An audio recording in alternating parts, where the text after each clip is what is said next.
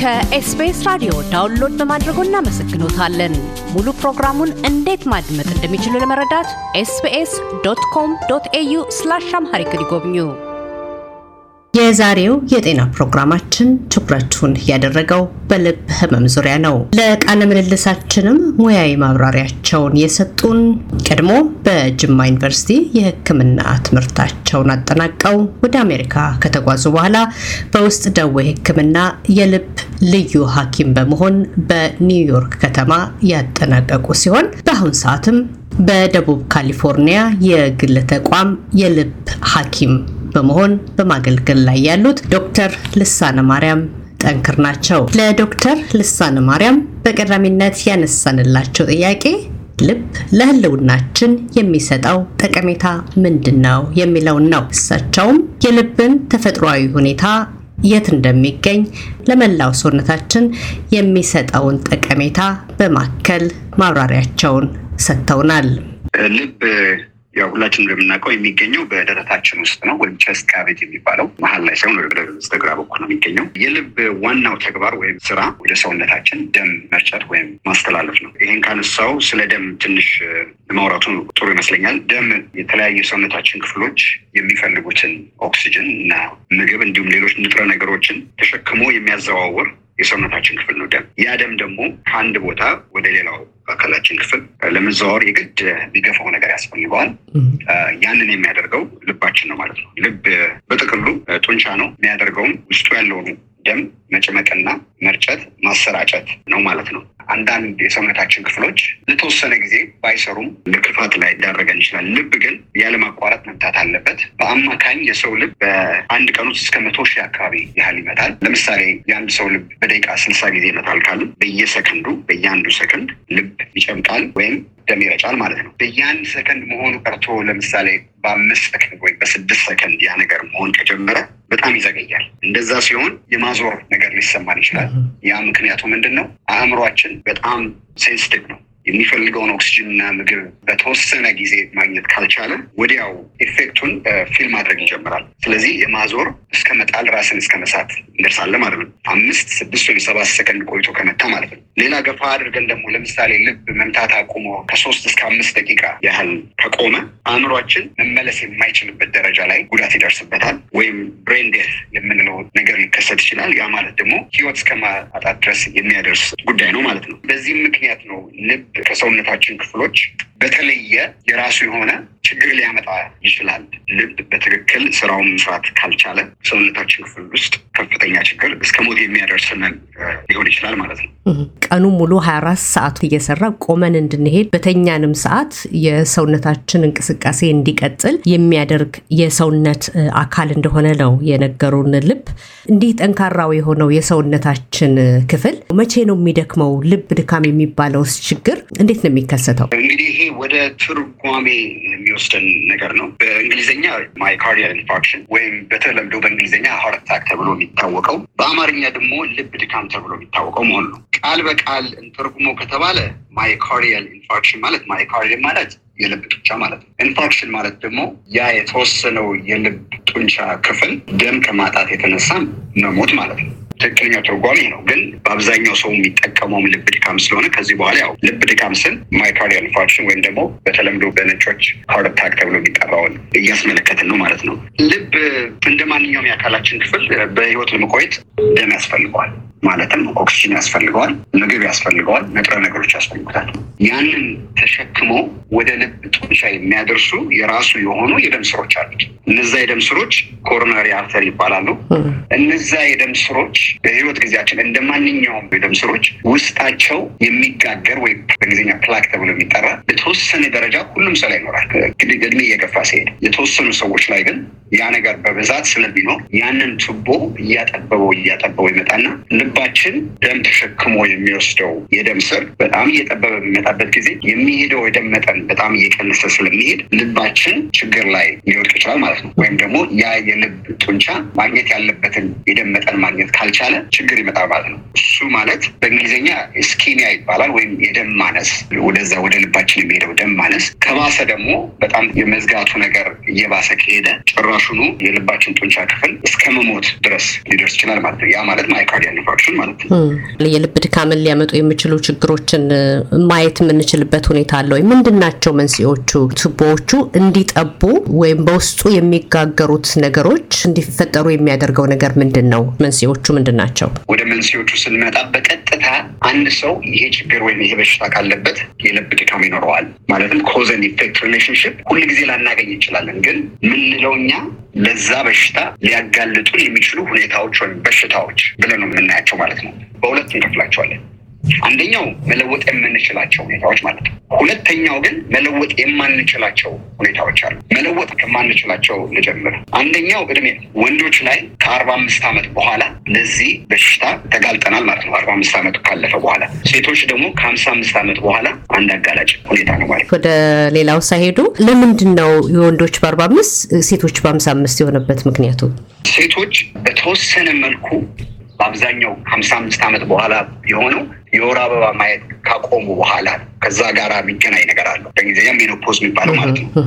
በተወሰነ መልኩ የሴቶች የፆታ ሆርሞን ወይም ኤስትሮጅን የሚባለው ሆርሞን የልብ በሽታን የመከላከል አቅም እንዳለው የሚያሳዩ ጥናቶች አሉ። በዛ የተነሳ ነው ሴቶች ልክ የወር አበባ ማየት ካቆሙ በኋላ ነው በአብዛኛው ለዚህ በሽታ ተጋላጭ የሚሆኑት። ሁለተኛው መለወጥ የማንችለው አጋላጭ ሁኔታ ደግሞ ጾታ፣ ወንዶች ለዚህ በሽታ ከሴቶች የበለጠ ተጋላጭ ናቸው። ሶስተኛው መለወጥ የማንችለው አጋላጭ ሁኔታ ደግሞ የቤተሰብ ታሪክ ወይም ደግሞ የዘር ታሪክ ማለት ነው። ይህ ምን ማለት ነው? በተለይ እናት፣ አባት ወይም ደግሞ ወንድም፣ እህት የልብ በሽታ ካለባቸው እንደዛ አይነት ቤተሰብ ውስጥ የልብ በሽታ ሊኖር ይችላል ማለት ነው። ሌላኛው ሰው ላይ የአንድ ሰው ወላጅ አባቱ ከሀምሳ አምስት ዓመቱ በፊት የልብ በሽታ ኖሮት እንግዲህ የልብ በሽታ ስንል እዚህ ላይ specifically የምናወራ ያለ ነው የልብ ድካም ወይም heart attack ወይም coronary artery disease ነው።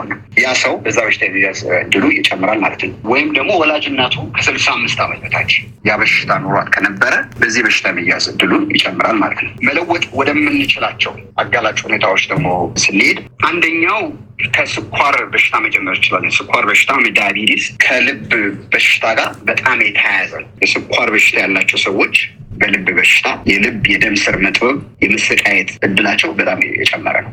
መለወጥ የምንችለው ያልኩበት ምክንያት የስኳር በሽታን ማዳን ላንችል እንችላለን፣ ግን ማከም እንችላለን። ማለትም ደማችን ውስጥ ያለውን የስኳር መጠን በቀነስን ቁጥር ልባችን ከአስር ዓመት ከሀያ ዓመት በኋላ በዚህ በሽታ የመጠቃቱ መቀነስ እንችላለን ማለት ነው። ስኳር ኖሮብን በደማችን ውስጥ ያለው ስኳር በአብዛኛውን ጊዜ ከፍተኛ ከሆነ ያ ስኳር ደም ስራችን ውስጥ ላለው ለውስጥ ግድግዳው ትልቅ ችግር ይፈጥራል። የሚጋገረው ወይም plaque formation ከእንደዚህ አይነት ነገሮች የተነሳ ነው እየጨመረ እየጨመረ የሚመጣው። ስለዚህ አንድ መለወጥ የምንችለው አጋላጭ ሁኔታ ይህ ነው፣ ስኳር በሽታ። ስለዚህ ስኳርን በደንብ መታከም ያስፈልጋል ማለት ነው። ሁለተኛው የደም ግፊት ነጮች የደም ግፊትን silent killer ይሉታል። ምክንያቱም በአብዛኛው ጊዜ የደም ግፊት ምንም አይነት የበሽታ ስሜት አይሰጠንም unless የደም ግፊቱ በጣም ከፍተኛ ካልሆነ የደም ግፊት ብዙ ጊዜ normal የሚባለው መቶ ሀያ በሰማንያ እስከ መቶ አርባ በሰማንያ አምስት እስከዛ ላይ ይችላል። ሁለት መቶ መድረስ ሲጀምር ስሜት ሊሰማን ይችላል። በአብዛኛው ግን ላይ መቶ ሀምሳ መቶ ስልሳ መቶ ሰባ ቢሆን ምንም ላይሰማን ይችላል። ማወቅ የምንችለው ከተለካን ብቻ ካልተለካን አናውቀውም። ስሜት ስለሌለው ግን ችላ ካልነው ግን የዛሬ አምስት ዓመት አስር ዓመት ሀያ ዓመት ግን እንደዚህ አይነት ችግር ያመጣል። የልብ ችግር አንድ ከኩላሊት ጋር የተያያዘ ችግር ሊያመጣ ይችላል። ከስትሮክ ከሚባሉ ከአእምሮ ጋር የተያያዘ ችግር ሊያመጣ ይችላል። ስለዚህ ምንም ስሜት ሳይሰጠን ወደፊት ግን ከፍተኛ ችግር ውስጥ ሊጥለን የሚችል አንድ በጣም ከፍተኛ የሆነ አጋላጭ በሽታ ነው። ደም ግፊት በጣም ብዙ ሰዎች ላይ ያለ ችግር ነው። አንድም ብዙ ሰዎችን ወደ ልብ በሽታ ከሚዳርጉ ዋነኛው በሽታ የደም ግፊት በሽታ ነው። በተቃራኒ ደግሞ ስናስበው በደንብ ከተከታተል ነው ደግሞ በቀላሉ መታከም የሚችል መድኃኒት ከተወሰደ በቀላሉ መታከም የሚችል አንድም በሽታ ደግሞ የደም ግፊት በሽታ ነው። ስለዚህ ሁለተኛው መለወጥ የምንችለው አጋላጭ ሁኔታ ነው። ሶስተኛው የኮሌስትሮል መብዛት አንድ ነገር በዚህ አጋጣሚ ልናገር። ኮሌስትሮል ብዙ ሰው ኮሌስትሮል ሲባል እንደ መጥፎ ነገር ሰውነታችን ውስጥ ኮሌስትሮል መኖር እንደሌለበት አድርጎ የሚያስበው ሰው ብዙ ሰው አለ። ኮሌስትሮል actually ሰውነታችን ውስጥ መኖር ያለበት በጣም አስፈላጊ ንጥረ ነገር ነው፣ ግን በተወሰነ መጠን ነው መኖር ያለበት። ሰውነታችን ውስጥ ያሉ ኬሚካሎች ወይም ንጥረ ነገሮች ሆርሞን የምንላቸው በኮሌስትሮል የሚሰሩ አሉ። ብዙ ሆርሞኖች ኮሌስትሮል ከሌለን እነዛ ሆርሞን መሰራታችንም ችግር ላይ እንወድቃለን። ኮሌስትሮል ችግር የሚያመጣው ከተወሰነ መጠን በላይ ደማችን ውስጥ መዘዋወር ሲጀምር ከተወሰነ መጠን በላይ ከሆነ ከሆነ ቅድም ያልኩት የደም ቧንቧችን ውስጥ ያለው plaque formation ወይም የሚጋገረው ነገር እየጨመረ ይመጣል። ዋናው የዛ plaque content ኡም ዋናው ኮሌስትሮል ግን ከታከምነው እና ከተከታተልነው መለወጥ የምንችለው አጋላጭ ሁኔታ ሶስተኛው ይሄ ነው፣ የኮሌስትሮል መብዛት። አራተኛው ሲጋራ ከልብ በሽታ ጋር በጣም የተቆራኘ ነገር አለው። ሲጋራ የሚያጨሱ ሰዎች በከፍተኛ ሁኔታ ለልብ በሽታ ተጋላጭ ናቸው። ሲጋራ ውስጥ ያለ ኬሚካል nicotine የሚባለው የደም ስር የውስጥ ግድግዳ ውስጥ የሚጋገረውን plaque የሚለውን ነገር እንዲፈጠር የሚያደርግ ውስጡን የደም ስራችን ውስጥ ግድግዳ እንዲበላሽ የሚያደርግ አንደኛው ሁኔታ ነው ሲጋራ ማጨስ ማለት ነው። ስለዚህ ይህም አንድ መለወጥ የምንችለው ሲጋራ ማጨስ ካቆመ ከዚህ በሽታ ከመጋለጥ እንድናለን ማለት ነው። ከዚሁ ከሲጋራ ሳይወጡ በሲጋራ ምክንያት የሚመጡ ችግሮችን ሊቀንሱ ይችላሉ ተብለው የሚወሰዱ የተሻሻሉ አይነት የሚጨሱ ነገሮች አሉ። ለምሳሌ ይሄ ቬፕን መጥቀስ እንችላለን። በተለይ በአሁኑ ሰዓት በወጣቶቹ ዘንድ በጣም እየተስፋፋ ያለ ነገር ነው። ከሌሎች ሀገር ባህሎች ወደ እኛ ባህል እየተወሰዱ ያሉ ደግሞ ሌሎች የሚጨሱ ነገሮች አሉ እንደ ሺሻ አይነት ነገሮች እና ከሲጋራ ይሻላሉ፣ አደጋቸው ዝቅተኛ ነው፣ በጤና ላይ የሚያመጡት እየተባሉ እየተወሰዱ እየተዘወተሩ ነው ያሉት እና እነዚህ ላይ ያሉት አስተያየት ምን ይመስላል? በበኩሌ እሱ የተሳሳተ አመለካከት ይመስለኛል። በየትኛውም በኩል ቢወሰድ ችግር ያመጣል። የችግሩ መጠን ሊለያይ ይችላል። ግን በምንም መልኩ ልክ አንቺ እንዳልሽው እንደዛ የሚሉ ሰዎች አሉ። እኔም personally ም የኔ በሽተኞች እንደዛ አይነት ነገር የሚጠቅሱልኝ ሰዎች አሉ። ግን እውነታው ግን ይሄ ነገር ሺሻ ያልሽውም ቢሆን still ያንን ኬሚካል ስለያዘ በውስጡ ለሰውነታችን ለደም ስሮቻችን ችግር የሚያመጣ ልብ በሽታ ብቻ አለ። ስትሮክ እንዳልኩሽ ልብ በሽታ የደም መዘዋወር ወደ እግራችን የሚሄደው የደም flow ወይም የደም መዘዋወር የሚገታ ብዙ አይነት ከደም ስር ጋር የተያያዘ በሽታ ሊያጋልጥ የሚችል ስለሆነ በምንም አይነት በኩሉ ቢሆን ሲጋራም ቢሆን በሺሻም ቢሆን በ vape ም ቢሆን ችግር ነው የሚያመጣ። ሌላው እንግዲህ ከእለት ተዕለት ኑሯቸውን ከ lifestyle ኣችን ጋር የተያያዘ ነው። ለምሳሌ እንቅስቃሴ አለማድረግ የሰውነት እንቅስቃሴ በጣም ወሳኝ ነው። እንቅስቃሴ የማያደርጉ ሰዎች ለልብ በሽታ ተጋላጭ ናቸው። ይሄ ብዙ ጊዜ በጥናት የተረጋገጠ ነገር ነው። ካደረግን ደግሞ ያንን ከዛ በሽታ የመጋለጥ chance ኣችንን እድላችንን መቀነስ እንችላለን ማለት ነው።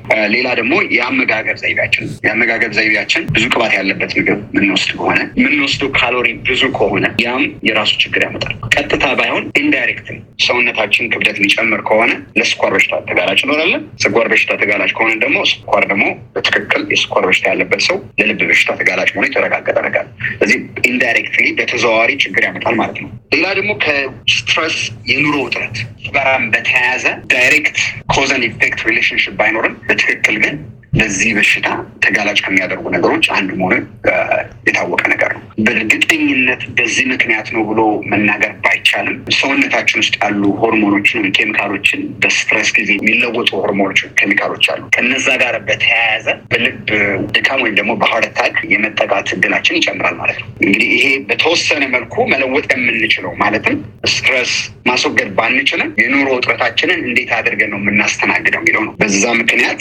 መለወጥ ከምንችላቸው አጋላጭ ሁኔታዎች ጋር ነው የሚደመረው። የሰውነት ክብደት በጨመረ ቁጥር በተለይ ደግሞ central obesity ይባላል ወደ ሆዳችን አካባቢ የ fat accumulation በጣም ጠንካራ የሆነ ግንኙነት አለው ከልብ በሽታ ከስኳር በሽታ እና ከሌሎች ደም ስር ከተያዙ በሽታዎች ጋር ግንኙነት አለው። ስለዚህ የሰውነት ክብደትም አንድ ሌላ መለወጥ የምንችለው አጋላጭ ሁኔታ መለወጥ ከምንችላቸው ችግሮች ውስጥ መጠጥን ማካተት ይቻላል። ከመጠን በላይ መጠጥ መውሰድ እሱስ ወደ ልብ በሽታ ያጋልጣል?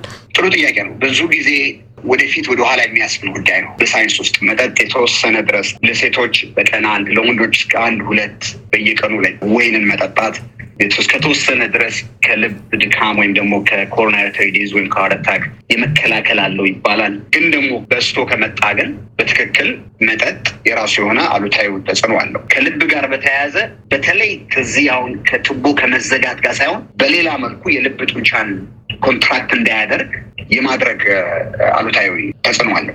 መንስኤዎቹን በሁለት ከፍለን መለወጥ የምንችላቸው መለወጥ የማንችላቸው ብለን ካየን ዘንድ አንድ ሰው ልቡ መድከም ሲጀምር ወይም ያሉት ቱቦዎቹ መዘጋት ሲጀምሩ ምን አይነት ምልክቶችን ማሳየት ይጀምራል? አንድ ሰው ልቡን አሞታል ብለን ስንል ምን ደረጃ ላይ ሲደርስ ነው? በምንስ ያውቀዋል ችግሩን? ለዚህና ለሌሎችም ጥያቄዎቻችን ዶክተር ልሳነ ማርያም ጠንክር በደቡብ ካሊፎርኒያ የግል ተቋም የልብ ሐኪም ማብራሪያ ሰጥተውናል። በክፍል ሁለት ዝግጅታችን ይዘን እንቀርባለን። እያደመጡ የነበረው የኤስቢኤስ አማርኛ ፕሮግራምን ነበር። የፕሮግራሙን ቀጥታ ስርጭት ሰኞና አርብ ምሽቶች ያድምጡ። እንዲሁም ድረገጻችንን በመጎብኘት on demand እና በኤስቢኤስ ሞባይል app ማድመጥ ይችላሉ። ድረገጻችንን ኤስቢኤስ ዶት ኮም ዶት ኤዩ አምሃሪክን ይጎብኙ።